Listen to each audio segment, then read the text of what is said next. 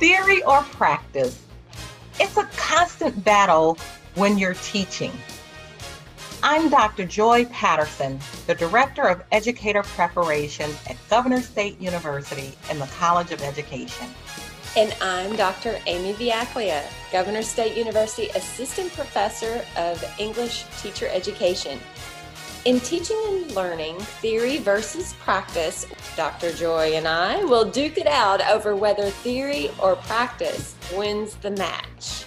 Yeah, I can't wait. So, whether you're a teacher, an education leader, or looking to learn more about the field, you can hear from industry experts on education topics. We invite you to be the judge as we box it out. Stick around to find out who wins this week's match. Hi, Dr. Amy. Hi, Dr. Joy. How are you? Good. I'm excited to see you today. And we're going to talk about a topic that's kind of near and dear to both of us. I know we were both career changers. I spent probably the first 10 years of my adult life working in administrative jobs or other spaces and places before entering into education. What were you involved so in? I was a research microscopist. I don't know if you know what that is, but I'm going to go way back. This is probably before you. Silkwood. You know who Cher is? She was in the movie Silkwood, and in that movie, she was a research microscopist. So I used to isolate microparticles like plutonium, uranium particles. So that was my job after graduating with a degree in biology and in chemistry. And I thought that I was going to stay in the field because when you have a bachelor's degree in biology and chemistry, much like English, it's like, what can you do that really can really earn you some money? And it's not a lot that you can do in those fields at an undergraduate level that can really earn a nice salary. So I went back to school, got my master's degree, thought I'd stay in the field. But then I spent some time with my children and teaching discovered me. I enjoyed teaching my children so much and started designing curriculum for me that I decided to teach instead. Well, and I started with an undergraduate in English and then moved into a master's in English program when I had the opportunity to teach freshman composition. And it was exciting to me. It, it's kind of like teaching discovered me as well, because it wasn't my first thought. It was something I did while I was going to school for my master's in English. And so I switched into a teaching credential program and have not turned back. Right. And, and it's, it's strange how it discovered us. It wasn't something I was planning to do. And after, when I started teaching, I started with subbing. I said, I'll sub a little bit, get some experience, see if I like this.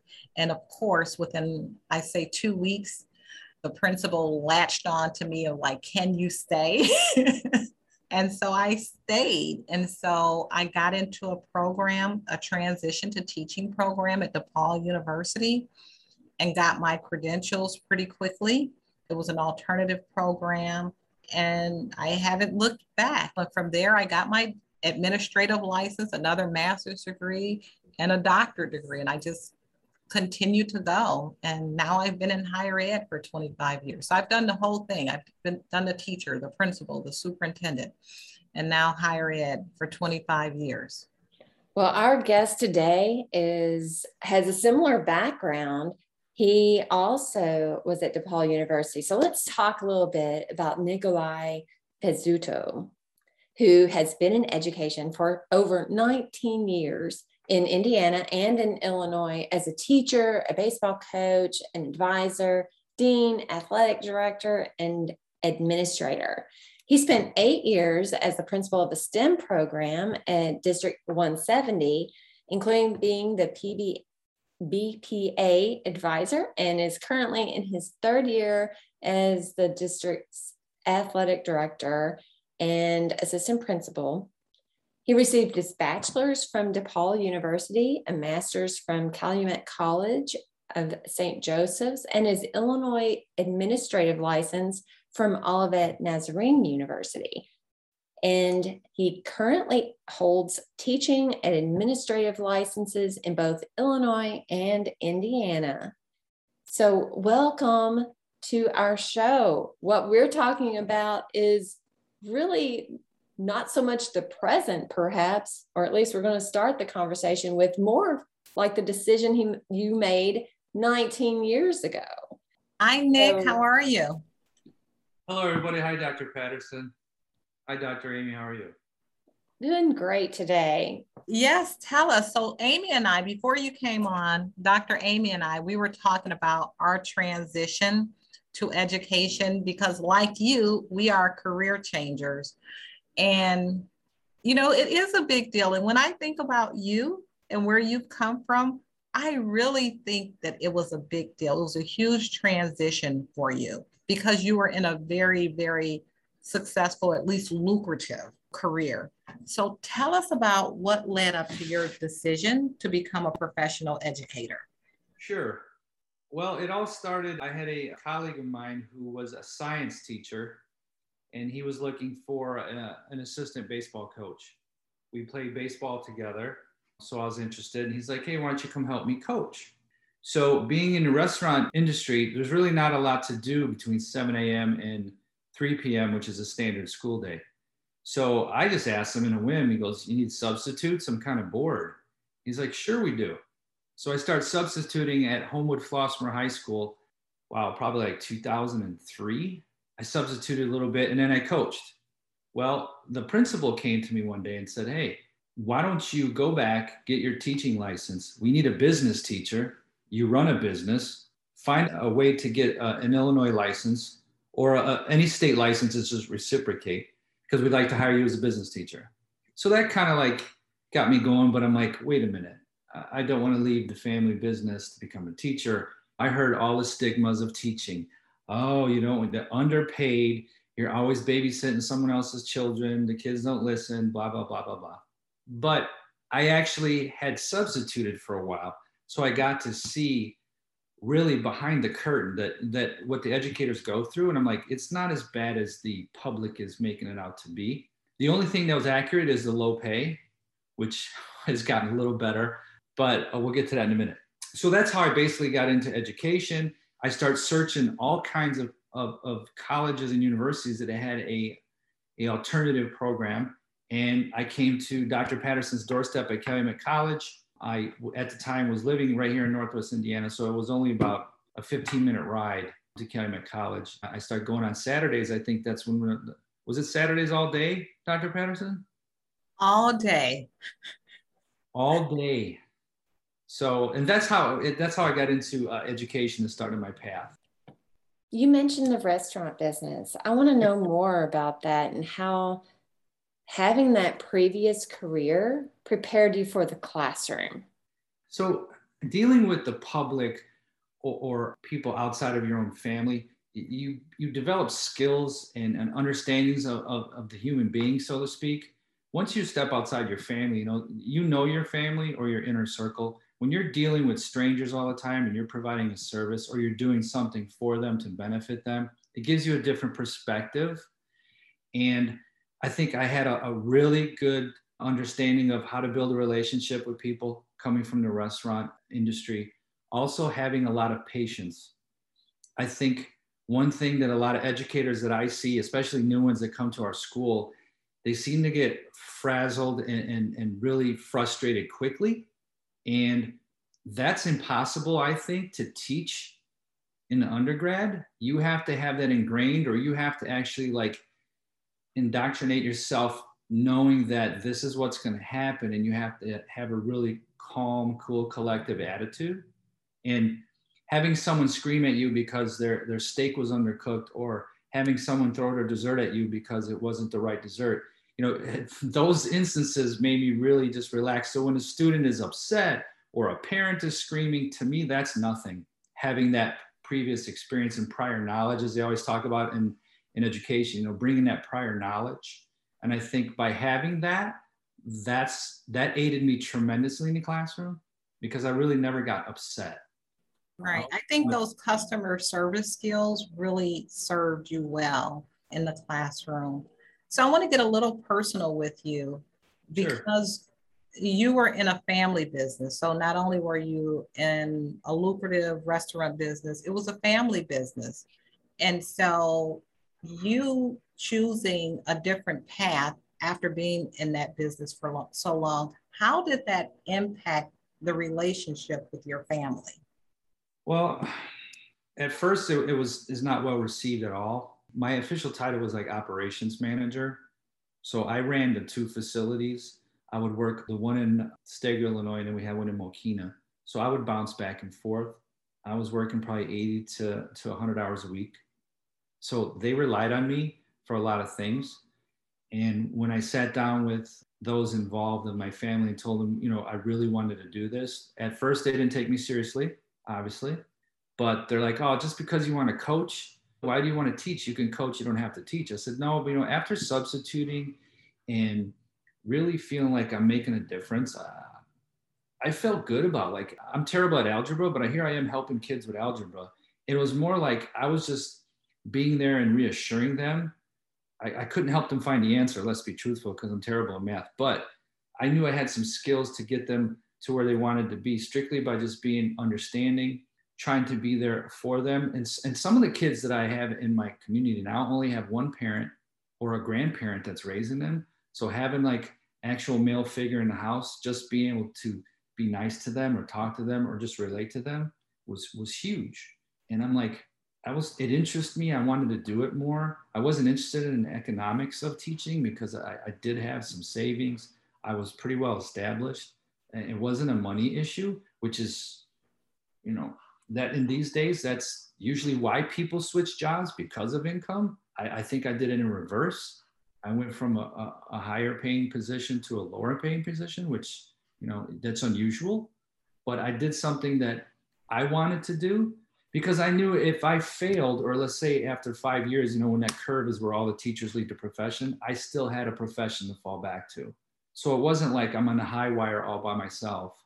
I, I did have something to fall back on. Right. You don't you don't lose those skills. You could always go back to that. And and I was going to ask you about money.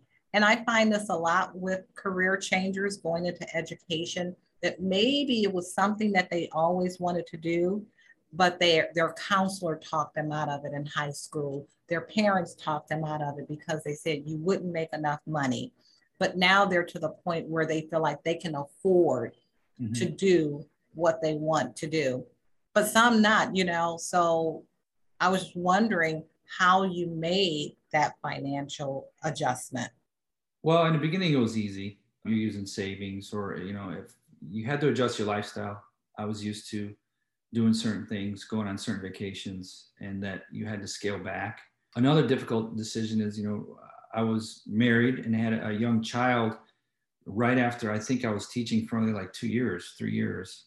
And it was difficult. You know, then I jumped right into a master's program. So I'm writing papers while my daughter's on the bumbo or a bumby, whatever that little thing is on the table, while she's just singing away and dancing. But financially, back to your question, it was difficult when there wasn't that income and you had to get used to that standard. You know, I, I think my first position in Portage was $29,700. I used to make that. I'm, I'm not trying to be conceited, but I, I would make that in a couple of months, four months maybe. Yes. Mm-hmm. I worked really hard for that. But my first paycheck as a teacher, I'm like, wait a minute, did they mess up? I'm like, oh no, that's that's accurate. so to give you an idea, I went from a certain lifestyle to completely a 180 and it took a while to get used to. It took probably three, four years to get used to. I and honestly, there's there's a family member that I used to work with daily that I, I don't have any conversations with anymore because I switched. But that's you know that's a different story.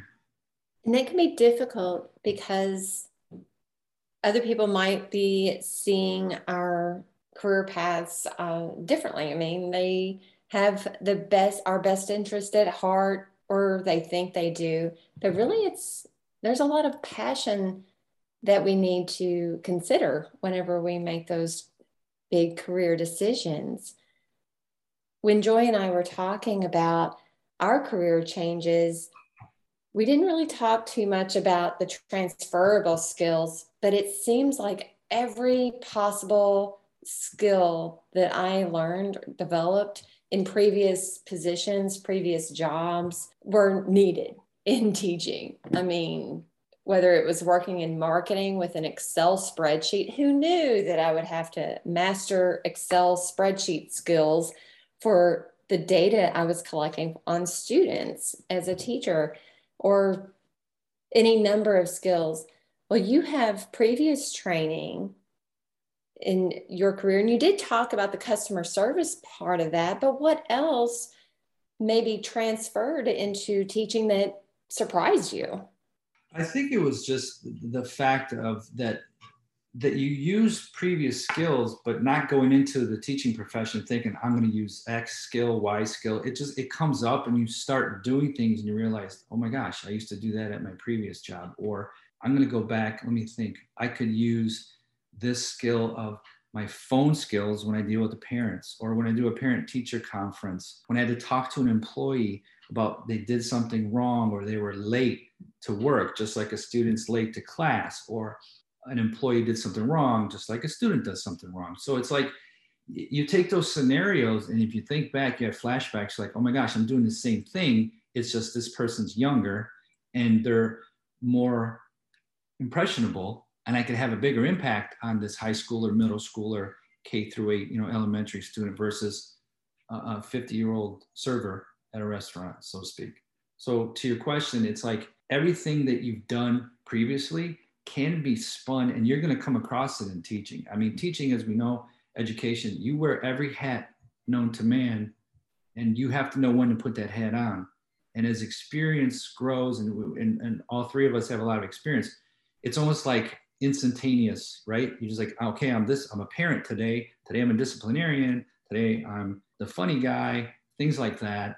I think from my pre, I can't pinpoint exactly, Dr. Amy, but it's like it's almost like just things start coming out. And then after you deal with a student, you realize, oh my gosh, I used to do that at the restaurant, or I used to for athletics. I'm the athletic director. I used to order a lot of stuff for the restaurant. that's what I do for athletics. I'm ordering equipment. I'm ordering.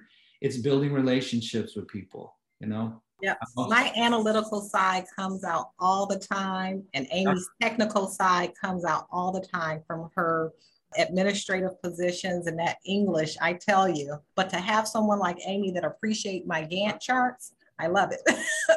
so, oh gosh, Dr. Patterson's Gantt charts, I remember. well, and I wonder, do you also see a difference from an, an administrator's point of view with candidates who come in with more life experience versus someone who is more traditional age student who is going through an undergraduate program, not to discount the youth and the traditional age student going through an initial certification program, but there might be some differences that you notice as an administrator. Yes, I know we touched lightly on it last time uh, we spoke, but I, I think I'm biased in this, but it feels like any educator that I work with or I had them work for me, or even my some of my administrators were on the same career path. They didn't come as undergraduate in, in education. It seems like they have more tools in their toolbox to deal with adversity. I think they look at education differently as opposed to the the the person who's undergrad and then goes through the normal procedures.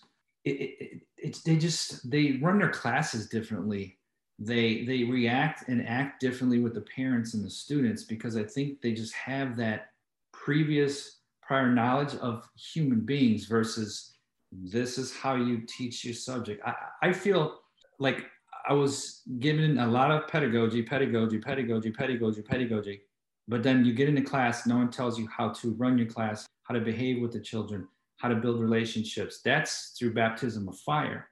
But if you've had previous careers where you're doing something similar, you're already ahead of that person who just got out of college, who just finished student teaching.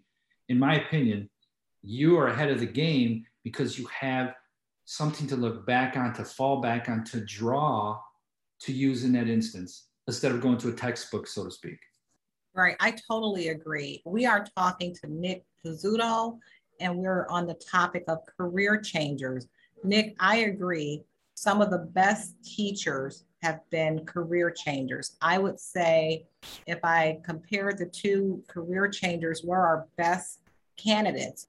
And that's what we constantly got from administrators. You take their maturity, you take their the skills that they come with, whether they're coming from the industry or wherever they're coming from. And like you said, you take their relationship that they have just as adults. And many of them are parents. So you take all of that, and that makes for a great teacher.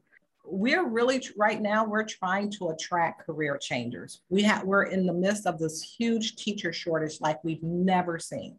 Right. nationwide we had a teacher shortage and now due to covid that shortage has just amplified. And i know that you're experiencing it on your end too. And so we're really trying to capture those career changers at Governors State, and we're tailoring our a lot of our programs to meet the needs of career changers with hybrid programs and evening programs. So I have a question for you. Sure. What were the elements about the program that prepared you that made it possible for you to earn a license to teach? Well, the program I went through, first of all, it, it flexed with my schedule like we talked about earlier, it, has Saturday. I say all day, but it didn't seem bad once you got there. It that I couldn't do nights at the time, so I searched high and low, and, and the program I was in allowed for a Saturday. I think you're going to have to be very flexible.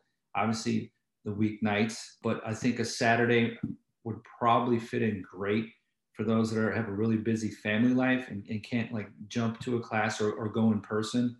I think the online aspect needs to be there. I know when I went to my program, was it 15 years ago? I don't even know. I was closer to 20, but yeah. ahead. The, the, myself younger. The aspect of online learning was in its infancy, so it wasn't really. It was more of like the brick and mortar. But what I'm seeing, I think if if Governors State could give the option of Saturday brick and mortar or weeknights to traditional and still have some kind of online component or make it all online would benefit a lot of career changers because as I was going through it, I was lucky enough to where I could quit, do student teaching full time and not get paid. I don't know too many people who can do that. The previous career I had, I could still jump back and forth and make some income here and there while I was going through the program. Um, student teaching took up my day, but in the restaurant business, there's nothing really to do in a day. I was more active 3:30 to midnight, weekends till 2 a.m. So I was able to juggle and still get some kind of income. So if a career changer has to totally like leave that, and especially when a student teach, then you know there's going to have to be some kind of I don't know. Yeah, and we're finding that more and more. And Dr. Amy's program and other programs, we're learning that we have to be more flexible mm-hmm. to meet the needs of the students to meet the needs of schools, right? We need teachers, we need dynamics, and we're finding them all over the place, but we have to meet their meet them where they are. Right. And there's tons of people that I know that are in other careers that would probably love to get an education. They just don't know how to do that. When I was searching, it was like I just lucked out and my uncle knew someone that worked at the college that had the program. And I just got on the phone and voila, you know, the rest is history now there's a lot more programs. I mean, uh, governors state, obviously. If if if I was a, in a career and I wanted to get an education, I guess you have to make it to where it it's easier on me to get the courses. I guess is what I'm saying because it's it's difficult. The stigma of being a teacher, I think, is is kind of like gone down. You know what I mean? Like it's more people I think want to be teachers. It's just like they don't know how to get into the profession because they didn't get an undergrad in education. I still hear some of the people like, well, I don't have an undergrad in education. I can't get a license. I'm like, are you kidding me? I said, it should be easier now more than ever. And it is, there's, there's, there's some other programs. It just, you have to reach out and find those individuals. And then like, you just have to survey them and say, how do we help you become a teacher? And the Illinois State Board of Education And many universities are making it easier to use work and life experience to, to show that you can earn college credit. Our learning assessments and portfolios that that people can try that can be used to show that you can get a transcripted course and that prior learning can help you get your license. I wonder about what listeners who might be considering a career change to teaching, what do you wish you had known before making a career change decision, knowing what you know now? Well, I mean, I wish I would have known a little bit more how the classroom works and like the grading and there's PowerSchool, there's TeacherEase, there's so many different programs. And it's like I just wanted to teach those kids that were in front of me and give them the knowledge that I had. And it's like I wish someone would have gave me some skills on like the programs and how to enter grades because I was I, I, got a mentor teacher, but that mentor wasn't that good in the beginning. And it's like I felt like the technology was slowing me down because I didn't know how to use things. And I wasn't I can teach and I felt great about teaching. And it's like time to enter grades. I get evaluated. What is that? I knew about that. I'm not saying I didn't know what an evaluation was, but I didn't know the process. You know, it scared me. Like, wait a minute, after four years, I'm tenured. What does tenure really mean? And stuff like that I think if you give them more of of like a, a background of that, and I really, to be honest with you, I, I, think career changers have a lot of pedagogy of how the world works and how business works and how things work in general, and then give them a little more information of this is how. Yeah, how to, the politics. Oh my gosh, yeah. politics of school, I mm-hmm. think would how, how the chain command works and like you know don't worry about your starting salary. There's after school activities you can join. There's bus duty, there's lunch duty. There's ways to increase your income. And it's not as bad as you think when they offer you a salary of let's say 44,000, you could turn it into 54,000 by coaching one sport and working bus duty. You right. I didn't know any of that. You yep, know, yep. I didn't know any of that when I started. I mean, it's just you don't obviously we all went to school but you don't think like, oh, I didn't know my golf coach made $3,500 just to watch me golf. Mm-hmm. You know, mm-hmm. I didn't know my baseball coach made $7,000 to throw me batting practice. I mean, that adds up. I didn't know all that stuff when I started. Yeah, I think those things are really good to know to help them navigate through that. The good thing is, at least in our state, the starting salary is $40,000 across the board. So that's a good thing to elevate teachers. But you're right, there's so many opportunities to earn more money. And like yourself, you took your leadership skills and you applied them to education to become an administrator, you know, to become a director and then an administrator, principal, all of those things. Correct. Now the athletic director, which is, you know, it's pretty fun because I'm a sports guy. I played uh, ball in college. So I really enjoy what I do. I'm not going to lie. There's days that just everything goes wrong and there's days everything goes right, but that's just life. I mean, no matter what profession you're in, you get the same kind of days. You just gotta, you get lemons, make lemonade. I hate the old cliche, but that's how I do it. So like today we had some some issues at school, and, and they always call me not because I'm better than anybody else. It's just I never get angry. The kids are like, I can't believe you're not mad at me. I'm like, I'm disappointed. And now, are you that way at home with your children? Don't talk so loud. My wife might hear you. I'll admit, I, I sometimes I, I, I, do take my frustrations out at home, and that that's wrong. I've gotten better, and I try and just like as soon as I walk through the door, that's school. School's outside, and my home life is my home life. That goes into that where we're talking about the politics of teaching, being an educator too. It took me a long time to learn that too.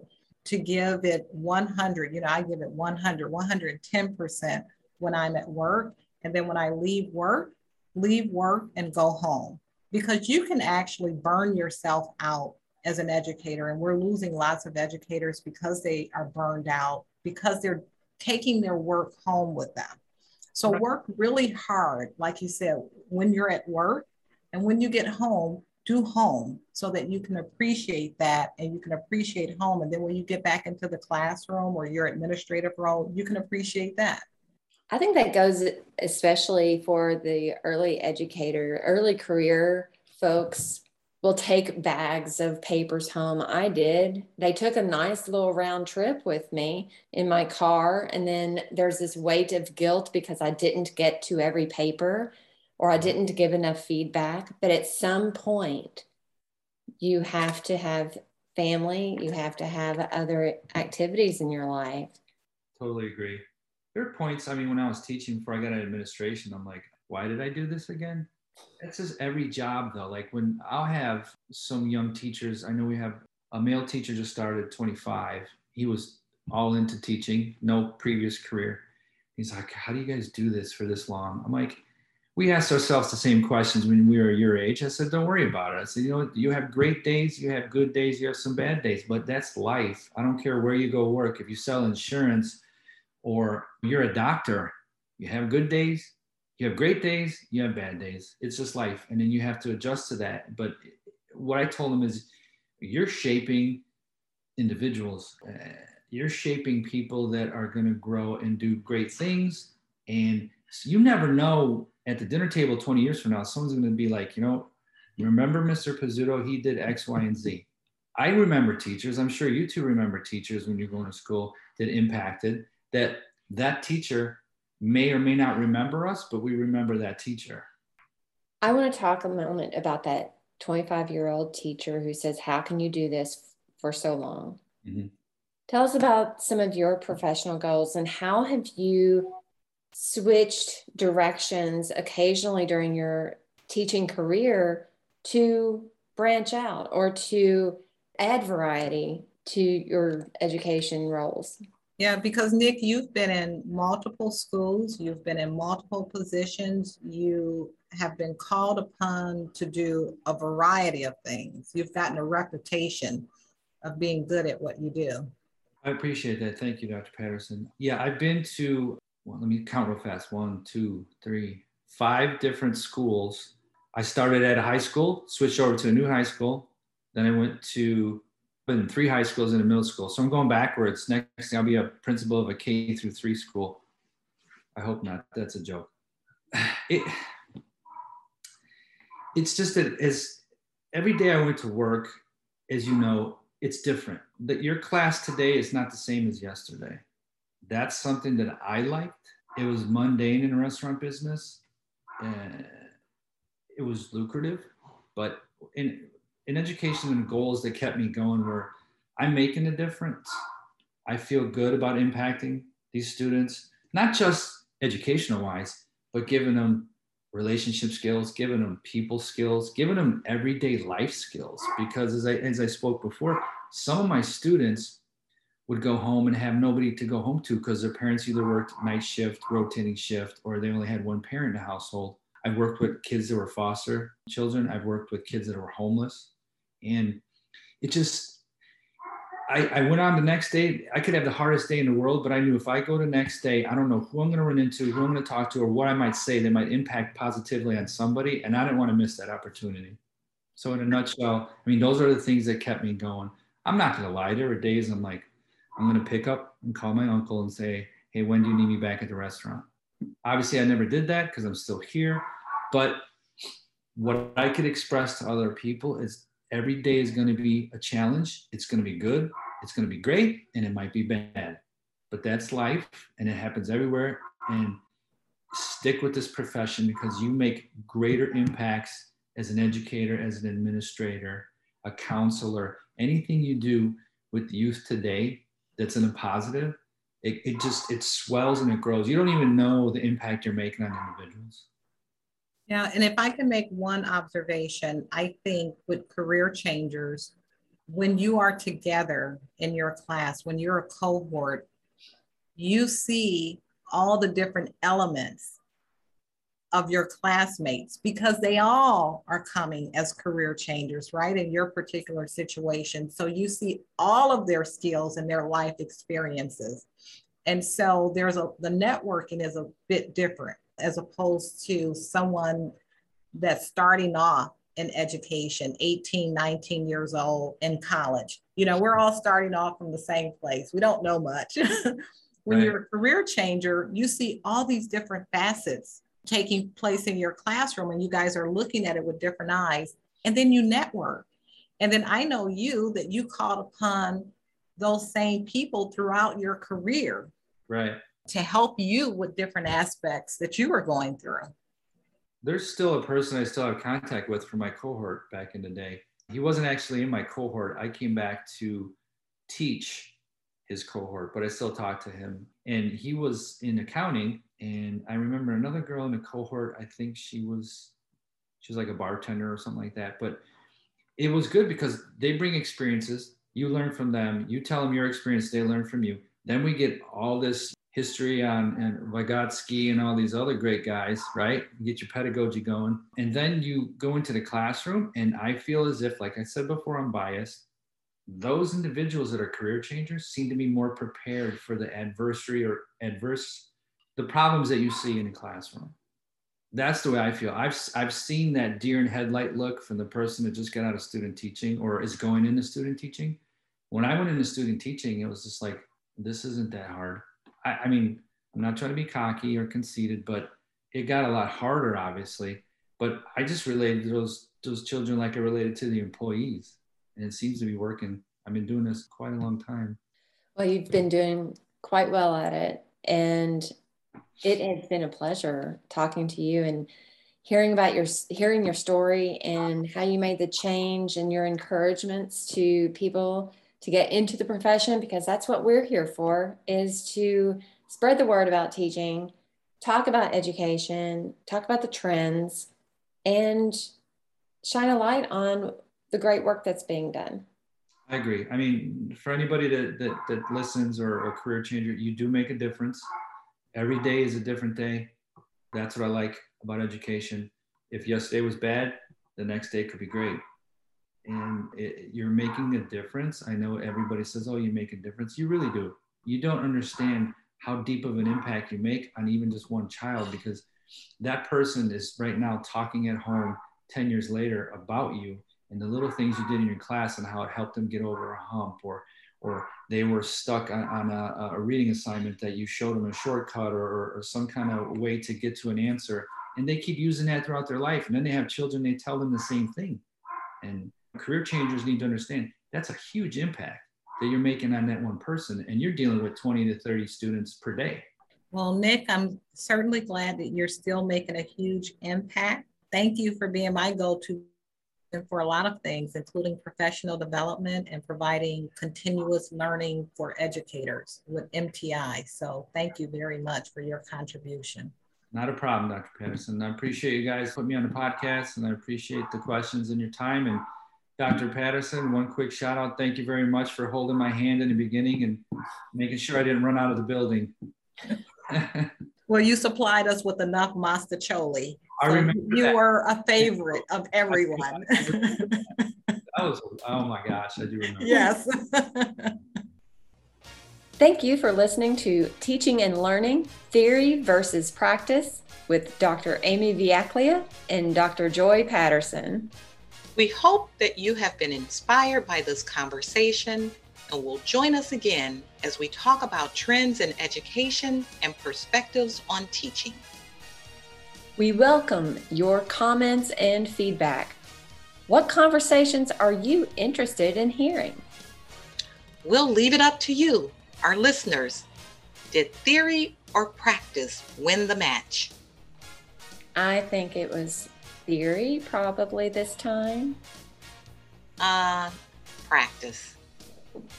Until next time, we're Dr. Amy and Dr. Joy.